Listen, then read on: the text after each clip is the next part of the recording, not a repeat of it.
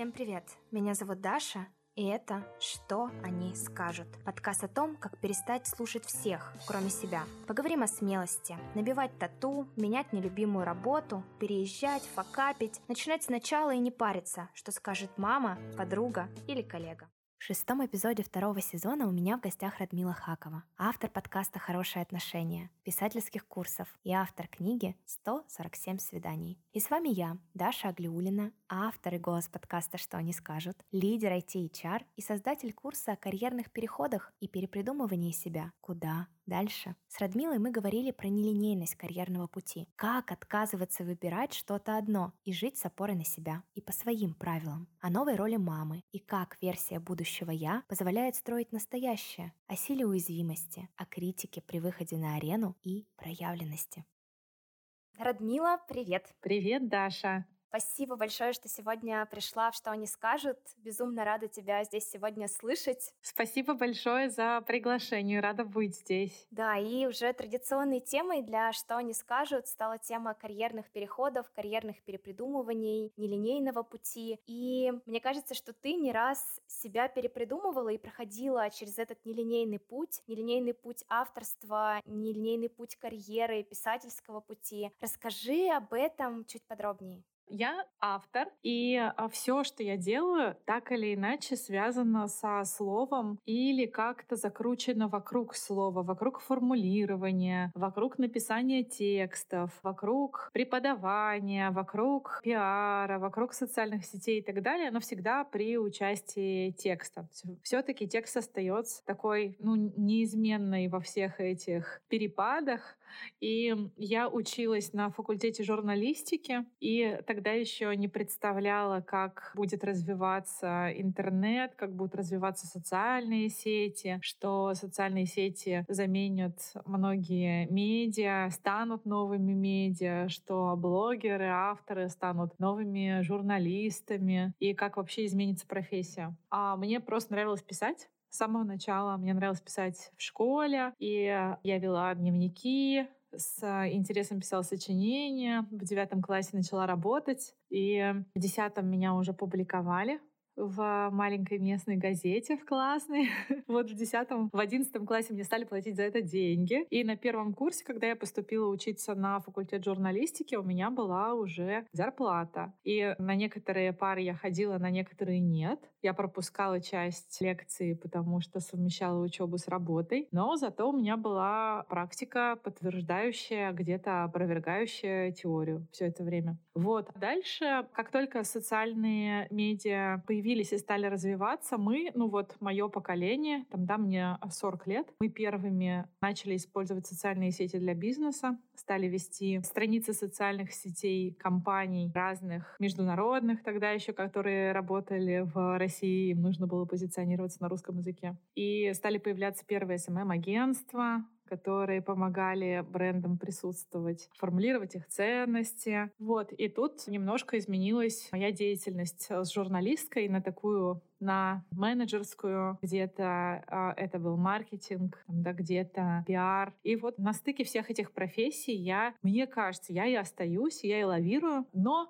еще в какой-то момент после написания книги где-то через год после того, как она вышла, вышла книга «147 свиданий», меня стали часто спрашивать про опыт написания нонфикшн книги, и стало ясно, что нужно писать курс. И Национальная библиотека Татарстана пригласила меня написать курс на базе списка литературы, который доступен у них для авторов будущих. И так появился первый писательский курс, который сегодня уже больше трех тысяч человек прошли. И получается, я, что я перепридумала свою деятельность снова, потому что стала обучать нонфикшн письму и письменным практикам, письму для себя, больше, чем письму для работы, или письму для семьи, письму для личного архива, для своей биографии, для памяти, для состояния больше, чем для копирайтинга или для делового блога, как это сначала да, было. Мне знаешь, какой вопрос сейчас э, возник? Вот в этих перепридумываниях себя это было все органично, то есть появлялись какие-то возможности, ты сама понимала, что вот кажется, пришел период, когда, может быть, это старое не работает, новое еще не сложилось, поэтому нужно экспериментировать, пробовать. Или были какие-то размышления, как это у тебя было? Потому что часто, когда люди говорят о перепридумывании себя, это такое, знаешь, взвешенное,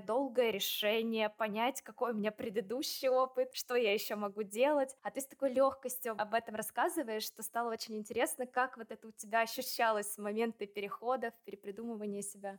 Ты знаешь, вот я сейчас говорила, может быть, я первый раз вообще пыталась как-то отрефлексировать э, вслух. Спасибо тебе за этот вопрос. И мне кажется, я так сумбурно рассказала, что я делала раньше. Я писала для газеты. Сначала в маленьком городе, потом в большом городе для другой газеты. Я писала о бизнесе. Потом появились социальные медиа. Я стала писать про бизнес в социальных сетях. Потом я стала делать э, культурные проекты, вести культурные проекты в социальных сетях. Потом я стала вести вести свой блог. И после того уже, как я начала вести свой блог, у меня стали появляться авторские колонки, потом я написала книгу, а потом появился писательский курс. Вот так, наверное, будет более структурно. Но да, это правда всегда была такая органичная перемена. Как это было, например? Я всегда писала в своем блоге о том, что мне интересно прямо сейчас. Когда я работала, жила и работала в арт-парке Никола Ленивец, это невероятное место 200 километров от Москвы. Самый большой арт-парк в Европе, больше 30 арт-объектов, которые ты встречаешь, когда идешь по лесу, по полю или спускаешься к реке и остаешься с ними наедине, как-то взаимодействуешь. Или можно приехать на фестиваль. То я писала об этом.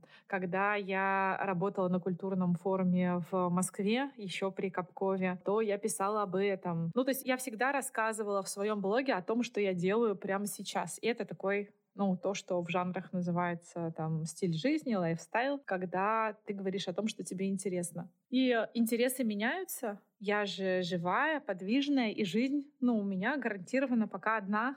Я не знаю, может, там будет больше, нам пока точно неизвестно. Это как со стрижками, знаешь. Меня спрашивают, ой, а тебе не жалко постричься было так коротко? А тебе не жалко покраситься в блонд? А тебе не жалко побриться на лысо или сделать куда? Я говорю, вы так вообще волнуетесь? Это же не зубы, а волосы, они отрастут снова. И у вас что, 100 жизней, чтобы разные попробовать прически? Вот у меня что, 100 жизней, чтобы попробовать себя в разных проектах? Для меня лично органично делать одно и то же год-три.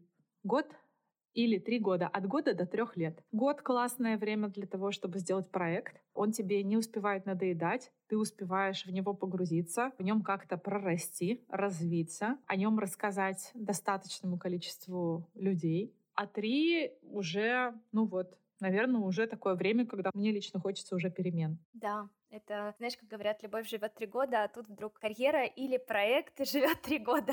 Три года, да. Но мне бы хотелось дольше, правда. Я завидую немножко людям, которые вот всю жизнь изучают определенный вид бабочки, например. Даже они не первые, а они, например, в третьем поколении изучают этот вид бабочки. Меня завораживает такая история про фокус, знаешь, про время, проведенное в одном направлении. Мне кажется, в этом есть какая-то недостижимая для меня глубина. Вот. И это то, чего ну, мне не хватает. То есть если бы у меня было гарантировано хотя бы семь жизней, я бы посвятила каждую из них какому-нибудь одному делу. Но так как нет, то вот сейчас так. Да, все, что ты говоришь, мне очень отзывается ценностно, и мне кажется, каждый мультипотенциал сейчас здесь себя узнал. Те, кто пробует, экспериментирует и вообще воспринимает жизнь как серию экспериментов. И порой, являясь мультипотенциалом, я тоже им являюсь, мне тоже хочется попробовать абсолютно многое, и я тоже думаю, вот если бы было несколько жизней, то я обязательно была бы в этом фотографом, а вот в этой что-нибудь делала с маяком, а здесь вот еще что-нибудь. И мне кажется, что важно просто это о себе знать, и важно этот путь выбирать, и, может быть, где-то себя не корить, потому что, наверное, такой 20 век, он был вообще пропитан духом линейных карьер, когда вот только так и больше никак, и правда можно было заниматься только 20 лет чем-то одним. Сейчас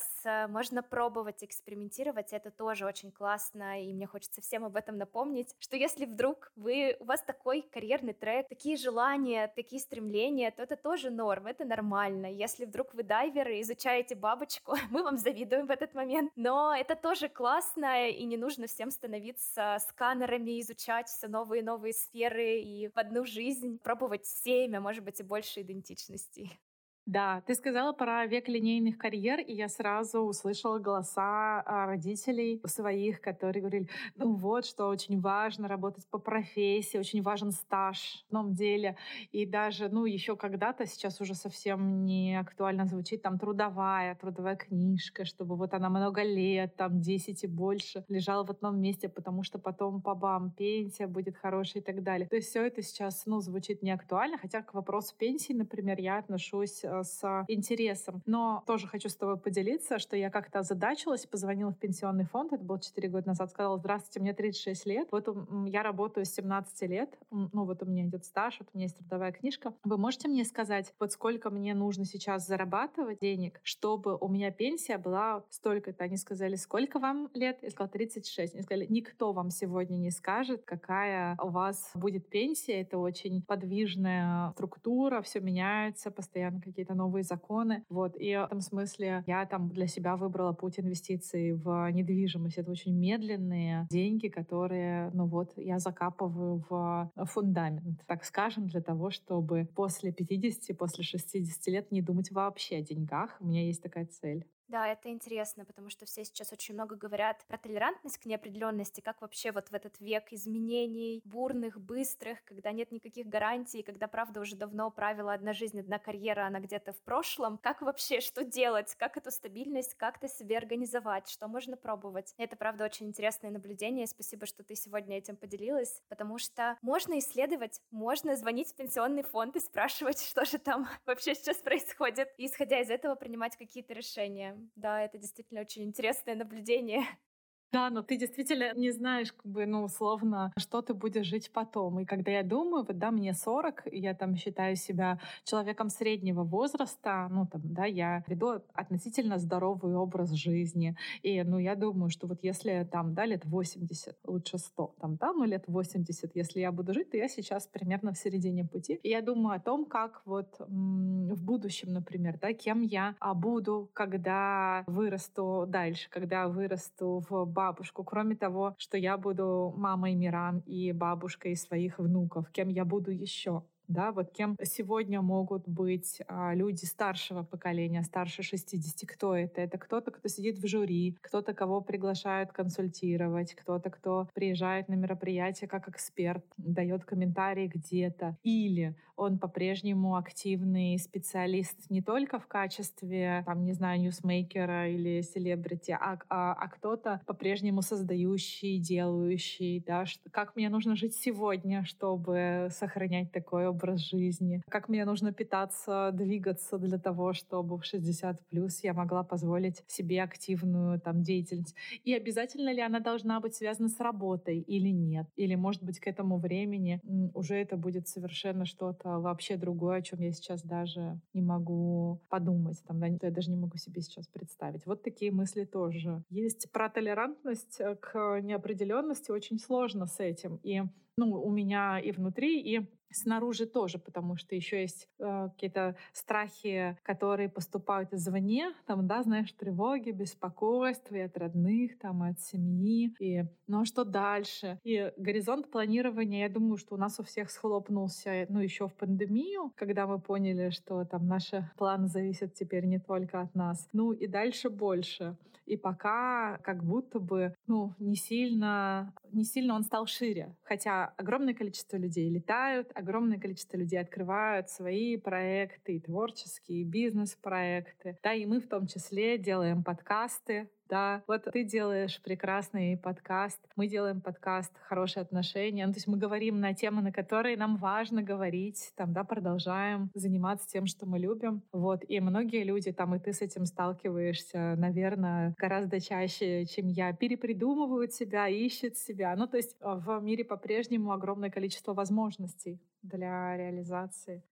Да, и при всем этом мем про 10-минутное планирование больше не мем. И просто это осознание, оно очень трудно приходит. В формате мема выглядит смешно, когда ты понимаешь, что теперь это твоя жизнь, и нужно планировать на 10 минут вперед. Тогда нужно подключать все креативные навыки будущего для того, чтобы в этом во всем существовать и, правда, дальше делать то, что тебе важно, то, что тебе ценно. Как ты перешла в этот режим авторства? Как ты решила проявляться, вести блог, создавать свои писательские авторские программы, проекты, писать книги. Всегда ли этот навык был? Всегда ли было такое стремление проявиться, выйти на арену? Или, может быть, это как-то формировалось вместе с тобой?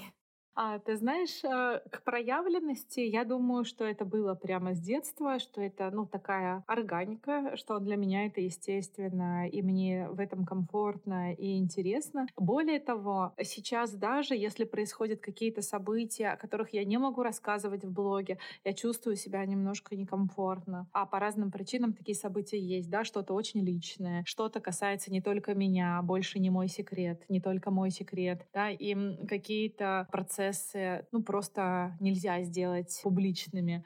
И я уже чувствую себя от этого немножко не до конца проявленной, не до конца искренней. И человеку там с моим уровнем открытости это уже становится некомфортно. Это может быть что угодно. Там, да, ну, личная жизнь понятно, что там она, ну, такая а, более табуированная тема, и потому что там не только моя, и еще по разным причинам. Но еще, например, мы когда покупали и ремонтировали квартиру, наша Наши родители были не в курсе, мы готовили сюрприз. Я полгода молчала о том, чем мы занимаемся, что мы делаем ремонт, что мы выбираем, как мы ищем материалы, как мы придумываем, как нам там жить и так далее. И я заметила, что у меня немножко разъезжается реальность на настоящую и виртуальную. Ну, что условно есть Радмила человек, там, да, жена, мама, женщина, подруга, там, учитель, соседка. И есть Радмила автор.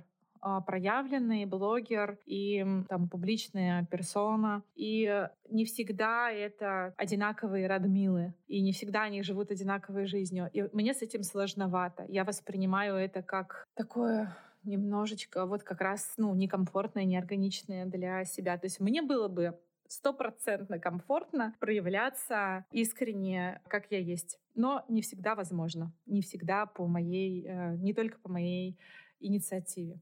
Что касается текстов и авторства книг, например, там, да, сейчас вышла у меня одна книга, я работаю над второй. Вот ты сказала про 10 минут, да, мы посмеялись про 10 минут планирования. Когда появляется ребенок, то более того, ты можешь запланировать себе что угодно на 10 минут, но ребенок может запланировать что-нибудь другое на твои ближайшие 10 минут. По крайней мере, вот первый год, Миран скоро год в конце января, а первый год я прожила так, и я поняла, что я не могу планировать ничего долгосрочного. Короткие истории и короткие форматы работают. Я могу сделать пост, я могу сделать сторис, но написать роман за год, даже разбив этого слона на кусочки, я все равно не могу, потому что роман и вообще книга — это протяженная, продолжительная история. Мне для того, чтобы погрузиться, провалиться в текст, нужна тишина, нужно время, нужно сосредоточиться, мне нужны некоторые условия. С ребенком у меня этих условий нет. Или, например, мне нужно каждый день уделять определенное время письму. И сейчас я уже, у меня столько появилось э, хлопот родительских, материнских, бытовых, семейных, что если у меня есть час, то мне нужно в этот час столько всего успеть, что на длинный текст, который продолжится завтра, послезавтра и после-послезавтра, у меня уже не хватает. Но на пост меня может хватить. Поэтому из писателя я органичным образом превратилась в блогера и э, сейчас рассказываю короткие истории вот из здесь и сейчас, а не протяженностью в жизни или даже в год. Да, я очень с большим трепетом наблюдаю, как ты делишься заметками о материнстве сейчас в блоге, и у тебя есть очень трогательный курс «Мама пишет». И если ты будешь готова поделиться, насколько этот период материнства был для тебя уязвимым, потому что сейчас многие говорят об этом в связке сила уязвимости. Как для тебя это было? Как, как ты себя в этом во всем чувствовала? И как тебе было, может быть, по-новому воспринимать эти короткие спринты, не планировать свою жизнь на год вперед, даже несмотря на внешние разные обстоятельства. Как вот ты через это проходила, как прошел этот первый год?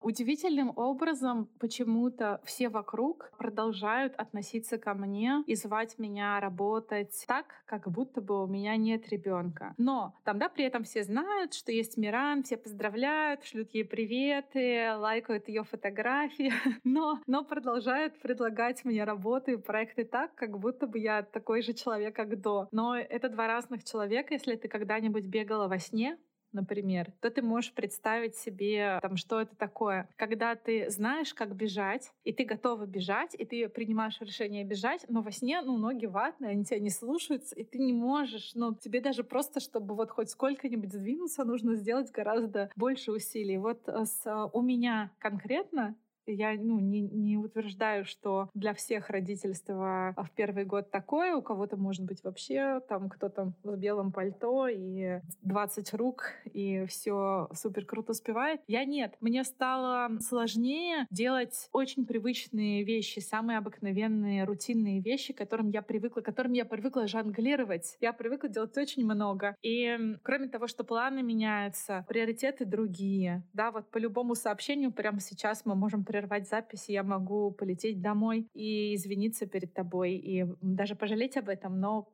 это приоритет. И это новый приоритет, и он теперь э, снаружи, да, буквально. То есть, когда я была беременная, он был внутри еще, но э, теперь этот приоритет снаружи, он смещен, и это такой, ну, новый фокус. Но спасибо, что ты сказала про «Мама пишет», про этот курс. И из этой новой роли я попробовала продолжить делать то, что я люблю, с этим новым фокусом. И так появился курс, который называется «Мама пишет». Он о том, как сохранить воспоминания о детстве наших детей не о нашем детстве, а о детстве наших детей. Запомнить, зафиксировать, сохранить какие-то ценные моменты. Потому что, ну, память устроена так, ну, вот в той части, где мозг рептильный, он запоминает то, что его напугало. Да, он же не знает, это тигр, хулиган, хейтер, анонимный, мама, которая позаботилась и крикнула вместо того, чтобы договориться и так далее. Он просто запоминает страхи, чтобы тебя сберечь при следующей встрече со страхом. А хорошие воспоминания сохранить — это, ну, наша задача, наша работа. И мы изучали разные исследования, готовились э, и общались э, с антропологами, с учеными. Ищем, кстати, ученого, который будет комментировать нам этот курс, пока не нашли своего, открыты к этому. И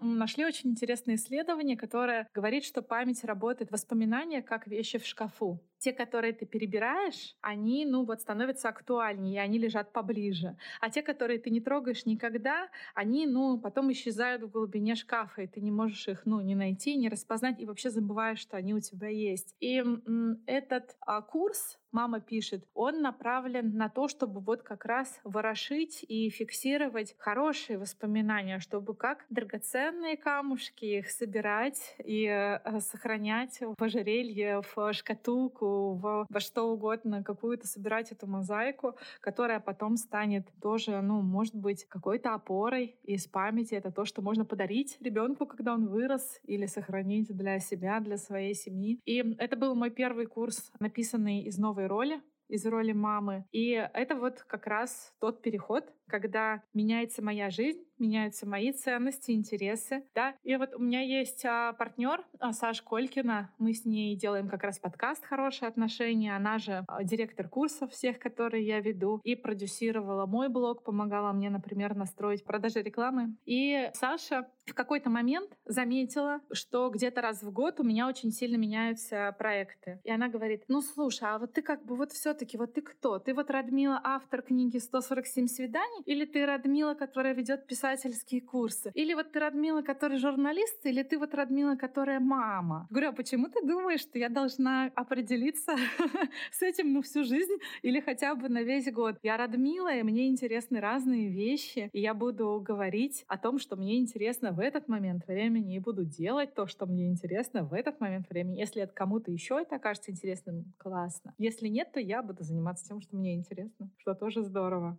Это очень крутое напоминание вот так вот вернуться к себе. Несмотря на все наши внешние проявления, очень разные роли. У кого-то это роль мамы, а, какая-то рядом карьера, какие-то семейные роли, может быть, еще очень много разных внешних ролей. Но сказать себе, что я — это я, и из себя я выбираю, кем я хочу стать, когда я вырасту, и вообще, что я хочу сейчас в этот момент делать, это прекрасно. Это волшебно, потому что во всех перепридумываниях себя, во всех карьерных переходах и разных э, ролях для нас это очень очень трудно. Мы постоянно пытаемся выбрать что-то одно. Вот я сейчас должен выбрать. Вообще я хочу быть хорошей мамой и хочу как-то реализоваться в этой роли. Или мне нужно строить карьеру. Или я выбираю быть писателем, или я выбираю, не знаю, какую-то роль э, человека в найме. И просто себе сказать и разрешить, что можно, я отказываюсь выбирать, и это норм, и это нормально. Это крутое напоминание, но очень освобождает от очень многих мучений в момент принятия решения. И мне кажется, еще очень интересным здесь момент становления мамой поговорить про бережное отношение к себе. С одной стороны, эта тема сильно связана с эпохой социальных сетей, быстрее, выше, сильнее, без жалости к себе, все или ничего. И как ты думаешь, как в этом во всем как раз проявить к себе самосострадание, быть бережной к себе, сказать, что это пауза, это нормально, и вообще можно не выбирать ничего в этот момент.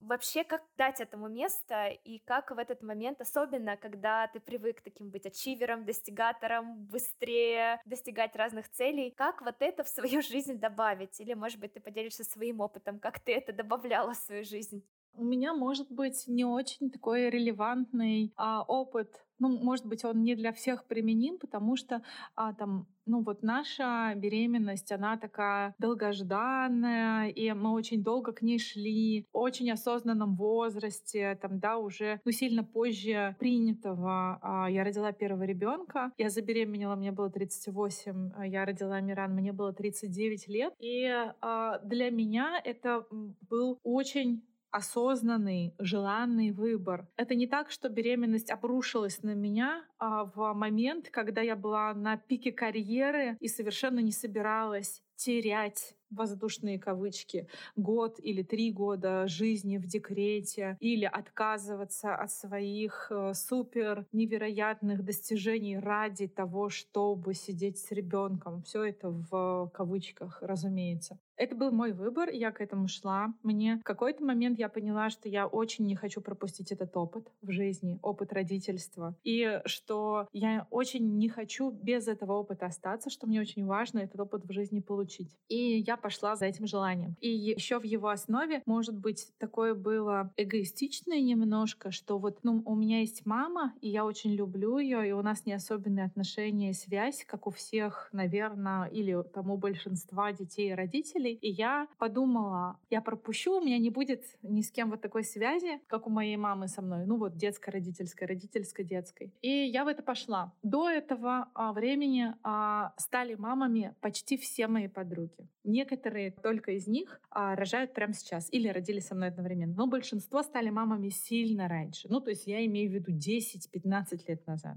И я наблюдала, что для многих это был большой стресс выпасть из дел, выпасть из процессов. И они говорили такие а, слова или там фразы, как «моя жизнь мне больше не принадлежит» или «мне кажется, что я все пропускаю». И я говорила, ну послушай, ну что ты пропустишь? Три выставки, четыре вечеринки, ну там ничего не, из не изменится. Самое невероятное, оно, ну вот же здесь у тебя дома, вот этот а, ребенок, это там чудо, вот он твой, и он вот прямо сейчас действительно нуждается в тебе, а на вечеринку ты придешь через год, ну и узнаешь последние новости из соцсетей. Но мне было, в общем, это не очень как будто бы понятно. И у меня нет синдрома ФОМа. Я не переживаю о том, что что-то происходит без меня. Но я повторюсь, я думаю, что это связано с тем, что это возраст, в котором для меня ценность происходящего снаружи такая как бы, ну, довольно условная. Ну, то есть беременность рождение ребенка и воспитание ребенка мой чистый приоритет, выбор. По поводу того, что вот все вокруг э, в социальных сетях указывает, как тебе жить, что тебе делать, чего тебе достигать, и когда ты молодец, а когда нет, это есть. И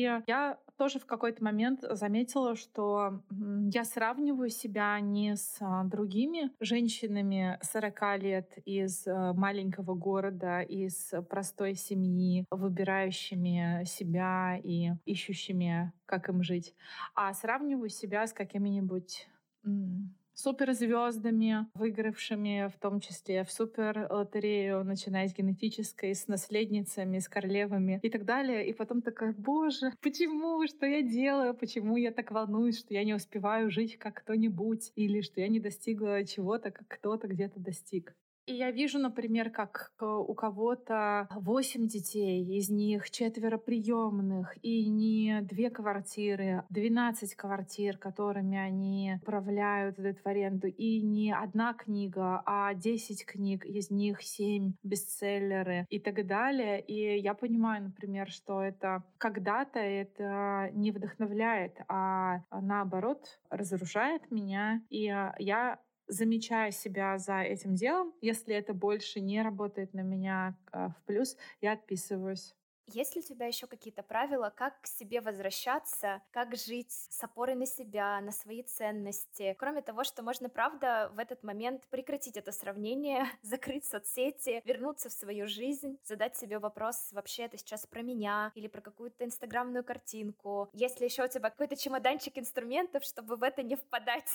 А, да, я предложу три любимых. Первый — это психотерапия, потому что после, ну, то есть оп, мой опыт до психотерапии и опыт после — это два совершенно разных э, подхода, два совершенно разных способа смотреть на свою жизнь и на себя, там, да, на себя в ней. И, конечно, после психотерапии мне гораздо э, комфортнее это делать, появилось больше устойчивости, где-то легкости больше, больше, где-то понимание того, что происходит, где-то такого даже разрешения себе, какие-то процессы отпустить, там, да, не гнаться. Вот. И психотерапия очень классный инструмент. И мне, кроме того, что мне самой стало легче, после этого опыта еще мне легче общаться с людьми, общаться и работать с людьми, у которых есть или был опыт психотерапии. Второе — это тексты, конечно, письмо как инструмент саморефлексии, быть здесь и сейчас,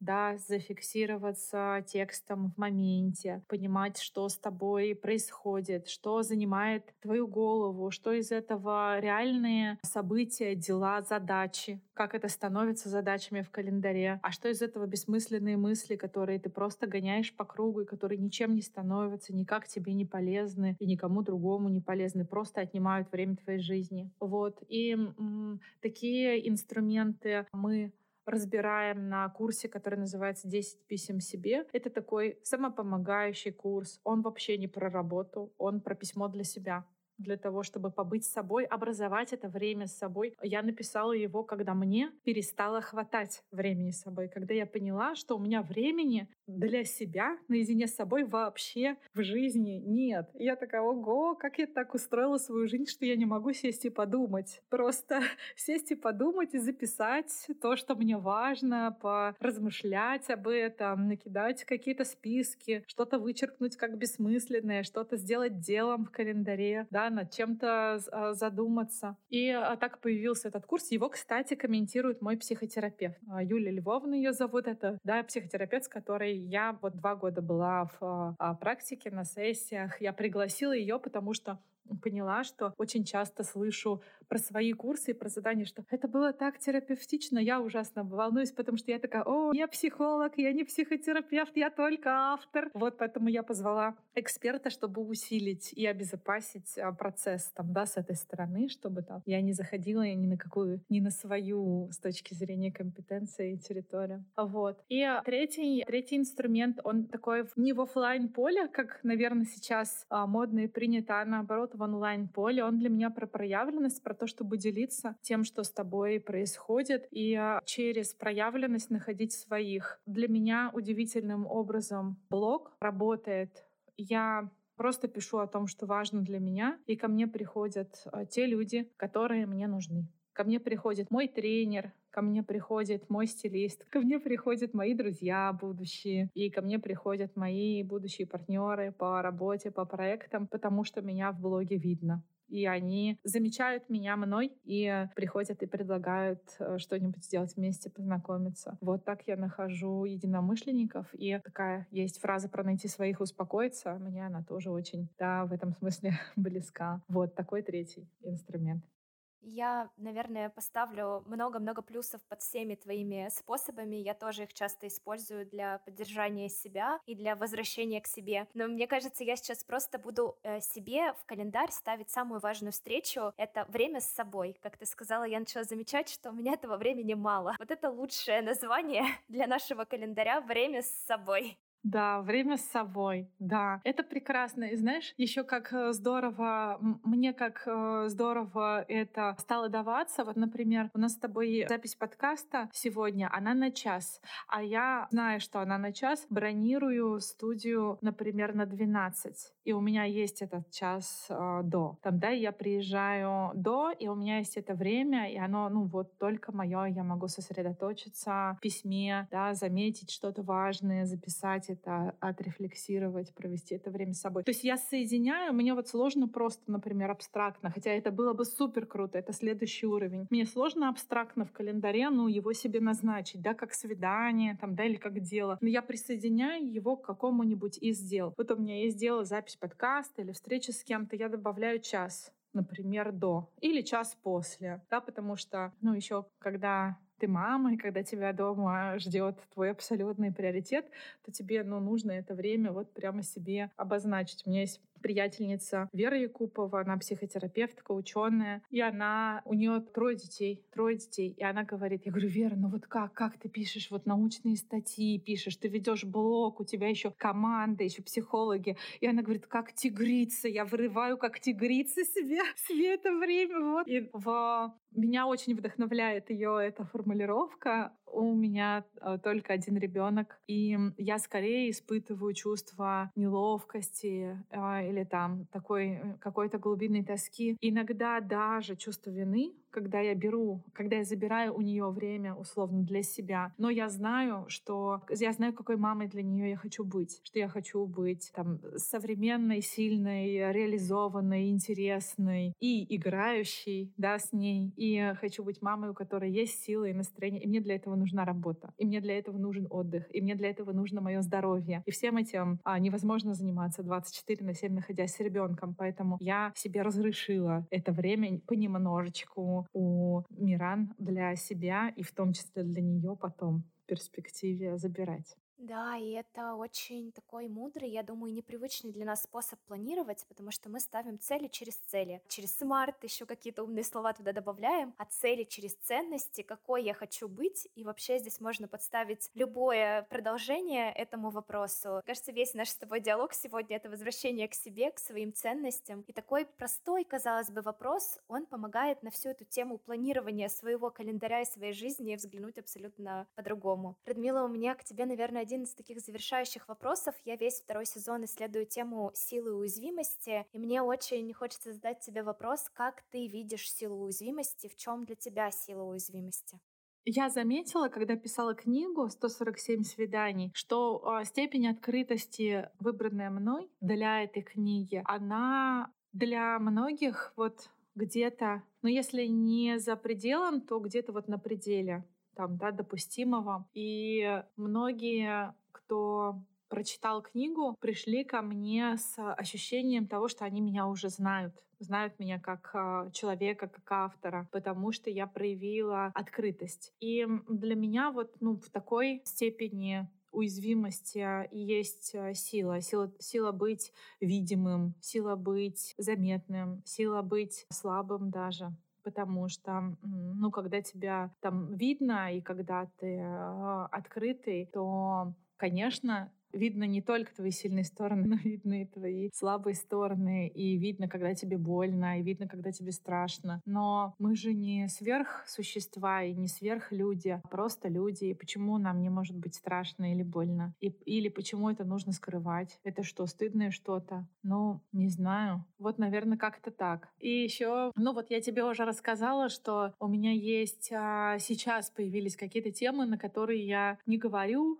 потому что они касаются не только меня, да, и по другим еще причинам. И а, от этого, наоборот, я чувствую себя слабее от того, что я не могу говорить обо всем. Да, например, там есть темы, на которые я не могу говорить потому что это не мои секреты. Есть темы, на которые я не могу говорить, потому что законы изменились и так далее. И в этом, например, гораздо меньше силы для меня сейчас, чем а раньше, когда я могла говорить на любую тему. Вот, поэтому я думаю, что в проявленности через текст, в поиске каких-то допустимых формулировок, чтобы не переставать говорить о том, что важно для тебя, тоже есть большая уязвимость и а, сила. Вот, поэтому я, я бы сказала, что прямо сейчас мне как будто бы доступны не все мои суперскиллы, вот, но, но по-прежнему некоторые из них. Вот через письмо, наверное. И мне очень отзывается в твоем блоге фраза, которая стала даже постером «Страх не повод не действовать». Мне кажется, она в этом случае тоже очень поддерживающая для всех, кто начинает новое дело, для тех, кто перепридумывает себя, для всех, кто боится, что кто-то что-то скажет, если вдруг он пока в поиске опоры на себя и в какой-то поддерживающей формуле рядом с поддерживающими специалистами. Но страх — это не повод не действовать. И это очень важно. Спасибо. Да, спасибо тебе, Радмила, и у меня к тебе точно финальный вопрос. Твое пожелание всем слушателям подкаста, что они скажут, что бы тебе хотелось пожелать? Ну, может быть, наверное, многие желают уже того, что не думать о том, не волноваться о том, что они скажут. Еще потому, что, например, если это адресовать хейтерам, которых много, их есть какое-то определенное там, да, количество процент, то осуждение, оно всегда прилагается к публичности. Это, ну, не обратная сторона медали, но одна из граней, там, да, стакана, например, граненого. И если ты выбираешь а, проявленность, то определенно точно ты выбираешь и осуждение тоже. Ну, так не бывает. Там, ты не можешь всем нравиться, или тебя не могут окружать строго тактичные, образованные, интеллектуальные, эмоционально развитые люди. А, люди разные и люди чувствуют себя по-разному. И э, ты никогда не знаешь, из какого состояния или из какой ситуации, из каких обстоятельств человек себе пишет, особенно анонимный человек. Живой ли это вообще человек, настоящий ли это человек, или это фабрика а, ботов, или это а, кто-то из бывших или нынешний, нынешнее бывшего и так далее. И хейтеры и вообще, ну вот, критики, анонимные и так далее, это супер нестабильная аудитория. Во-первых, очень незначительная. Просто мозг э, выделяет их как опасность. Тебе может 15 тысяч человек поставить лайк, и э, трое написать э, гадости, ты будешь проворачивать все время в голове вот это вот, забыв про, предав 15 тысяч людей, которые поддержали тебя. Или там тебя может читать 3 тысячи человек, которые ждут твоих текстов, а ты можешь не писать из-за того, что кто-то один когда-то давно, вообще не зная тебя, мимо проходил, левой ногой задел, вслепую что-то написал оскорбительное, вообще писал не тебе, отправил, а ты из-за этого теперь не пишешь, и три тысячи человек, которые ждут э, твоих текстов, ждут твоей проявленности, не могут э, ничего узнать о тебе. Хейтеры очень немногочисленные, слабые, неизвестная и супер нестабильная аудитория. Слишком нестабильная аудитория для того, чтобы на нее равняться или даже учитывать ее. Поэтому э, я желаю опоры на себя, и сильного круга единомышленников, классных людей вокруг. Фокус на тех, кто тебя поддерживает, любит, понимает, видит тебя тобой, разглядел в тебе тебя, поддерживает твою настоящую реализацию, твои цели, твои мечты, не ограничивает тебя, не пытается тебя остановить, наоборот, только помогает тебе двигаться вперед. Вот а, чего мне хотелось бы пожелать. Окружайте себя плотным кольцом любящих и надежных людей, создавайте близкие связи, ищите и находите своих и опору внутри себя для того, чтобы быть таким же надежным близким для тех, кого вы выберете. Вот. Спасибо тебе большое за это искреннее и теплое пожелание и вообще за наш диалог. Я рада была сегодня поговорить с тобой об очень важных вещах. И мне кажется, не хватило бы и часа, и двух, и трех, чтобы раскрыть еще больше эти темы. Но я нахожусь вообще в таком предвкушении выхода нашего диалога. Спасибо тебе большое за эту встречу. Спасибо тебе большое. Спасибо, что ты пригласила. Спасибо. И всем пока-пока. Пока-пока. Удачи подкасту.